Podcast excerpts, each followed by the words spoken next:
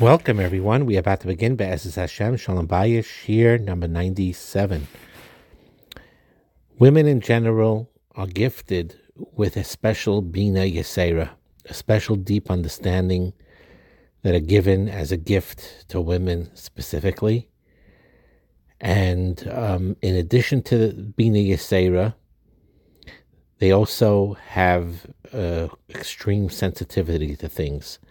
And that's why very often women could be sensitive. Uh, people view that as a negative trait, but it is a positive trait because the basis of such sensitivity and sensitiveness comes from that Bini Yasera that's within them.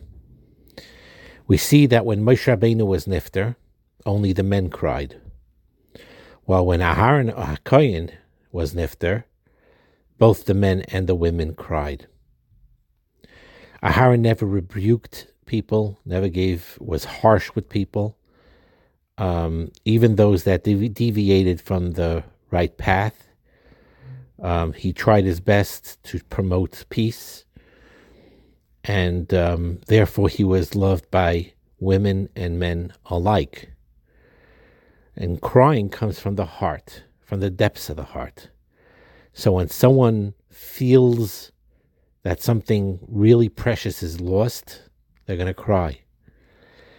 And when Moshe Rabbeinu was nifter, the women did not cry because um, Moshe Rabbeinu was there as a manig to be committed to keep and to uphold the Torah, the letter of the law, and he often spoke strongly about upholding the Torah, about upholding everything the Torah has to say, and um, which was basically an inyan of din. And since uh, the women sensed this din and harshness, um, they didn't uh, relate in that sense uh, to cry when he was when he left the world.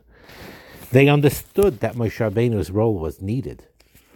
And when Moshe Rabbeinu spoke to Klal Yisrael, the women listened very carefully. They were makabel everything he had to say. And um, they heard Moshe Rabbeinu, and they respected Moshe Rabbeinu. Um, but they also were margish that certain strictness, so they couldn't cry. And um, so their attachment to Moshe Rabbeinu was not as strong as their attachment to Aharon HaKoyin. Even though, like we said, they were Machshav Moshe, they knew Moshe Emes Yemes, they valued him, listened to every single word he said. Uh, obviously, you could even say, you know, the fact that they didn't stray by the Egel or by the Meraglim, that means they listened to Moshe Rabbeinu to the to the letter. But on emotional level, though, there was a certain like distance in that sense, so they couldn't cry. Mashenkein Aharon he had a sensitivity. He had a delicate approach to resolving problems. He never hurt anyone. Even though Aharon certainly experienced great tsar when he saw the Torah was violated, but he had a different approach than Moshe Rabbeinu. Moshe Rabbeinu was, you sinned. How could you do such a thing? What's what's wrong with you? And Moshe Rabbeinu's approach is correct for the Shirish of Moshe. This is what he's supposed to be doing. Um, and um, but Aharon had a different mahalach. He couldn't make such statements. You sinned. How, what's wrong with you? How could you do such a thing? That wasn't in Aharon Hakoyan's sprach in his in his expressions, and even though they may have deserved that, he did not say that. He he chose a different, more sensitive approach.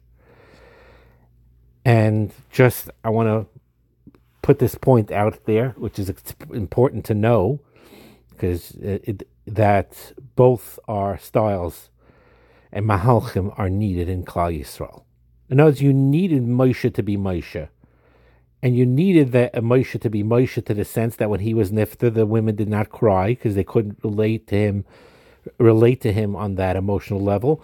We needed Moshe to be that way, and the women needed Moshe to be that way. And Aharon was needed to be who he was. We see this very often in Klal Yisrael in the personalities too. And basically, that's what it means by who Moshe Aharon, who Aharon and Moshe. It says both Shneim Shkulim, they're both equal. We know that Moshe Nevuah was much more superior, but in their tzitkas, they were equal. And I remember this is an interesting. Someone once made this interesting comment that it's it's um, the two gedolim that I know someone was close to. One was Rav Moshe Feinstein, and one was Rav Aaron Kotler, Zechreinim Levracha, Zecher Levracha. And uh, they were both tremendous tzaddikim, and they both build Torah. But they had different natures. Moshe, Moshe, uh, Feinstein was more of a softer nature, a quieter nature, uh, very sensitive, and uh, to make sure not to hurt people's feelings and so on and so forth. Rab Aaron Rav Kotler Zechet Tzadik Avracha was a shtick fire. You know, at least uh, you know, um, Berabim, his persona, very very strong minded, very sharp, very, very very like a fire. And and it's funny, one of the um, people that I know knew both of them close. It's interesting that they were the opposite in the Hu Moshe Vaharan Hu Aaron Moshe. That in the Torah, Moshe is the more stricter one, and Aharon was the more lenient one. And over here, Moshe Feinstein of Aaron Kotler, it was the other way around. But the bottom line is, is that both needed, and they both need to be real. Uh, to be, um, you have to be maksha both such personalities. Some may click better with your tchunas and or not, but that doesn't take away the fact that you need to learn from all of them. So the bottom line, though, is that it shows here that women have a certain sensitivity. And that's an important lesson in marriage, too. You have to be careful. They have a bini a deeper understanding in things, but they have deeper feelings about things, too, which means there is a sensitivity there, and harsh words could really harm harm them. And when you compliment women, or they receive affection, they're deeply touched by it. So you have to know with your wife, you cannot rebuke her with harshness. And even if you have to say something constructive that may be, you know, uh, necessary to say, you have to make sure you do it in a way that you don't not hurtful. You need to cushion any type of um, musser in layers of subtlety and with sensitivity. Um, so an example that Rabbi Pesach Friedlander brings, you know, uh, um, the, the wife had to go out and the husband's at home. The wife comes in and he basically is, tells her sharply, like, why are you late? Why are you late? You don't say that. Instead, you say, even if you feel you have to say something, say, don't worry about it. You probably had a lot uh, to take care of, you know, so you, you word it that way. Or instead of if you had a rough day and you want to be left alone, you don't tell your wife, just leave me alone.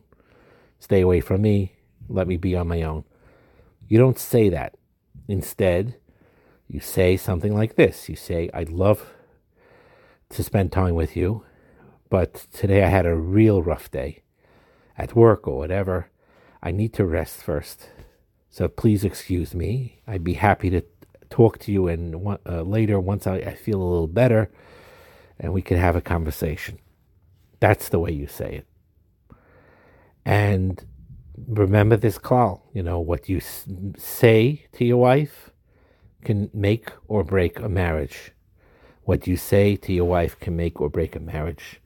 You know, realize that it's a great opportunity, a golden opportunity. Every time you need to say something to your wife and you say it the right way, you are helping the marriage, you are building it. And um, it goes both ways, of course husband to wife, wife to husband. But generally speaking, the women are more naturally sensitive. And the more naturally sensitive you are, the more you have to be careful. And you don't just blurt out how you're feeling if you have negative feelings. You take time to figure out how to say something in a nice way. And it makes no difference whether you're in a bad mood or whether you're stressed, even if you're very overtired, you had a very rough day. At the very least, if you can't muster the energy to be very positive, at least be silent at the very least, and and and, and in a polite way, not a, not a uh, you know uh, silent treatment way, but more like you know I'm just quiet, I'm tired, and just be polite. But when you can't, when you when you can though, you try to go beyond that, and really make an effort to say something nice, even if you're feeling bad about something at the moment. And we have to remember that it says in Pirkei Avos, have a mitalmidav shel Aharon. You should be from the students of Aharon, men and women alike. And in marriage, certainly, you should act like a talmid of Aharon. Oyev Shalom, loving peace. Raidev Shalom, pursuing peace. Oyev Esabrios, loving people, creations. Umekorvan la Torah, and bring, bring them close to Torah. You have to try to make your wife as comfortable as possible, and your husband as comfortable as possible with you. And it's very, very important and it's doable. And you create, you give such, it's such a chesed when you um, treat your wife properly or you treat your husband properly. It is such a chesed. So you're doing a, a chesed and also you are benefiting from it. You are giving that gift that makes them feel better, makes them feel cherished, make that makes them feel valuable and in turn they're going to reciprocate back and you have yourself a beautiful marriage it takes these little things that are really not little they're significant when you're kind to one another every day you just be careful what you say and even if something's bothering you at the very least you try if you and you're really aggravated you be silent and try to be as polite as possible and then when you're more rested and you get to yourself then you figure out a way to express what you need to express in a healthy way with the proper communication. Have a wonderful day.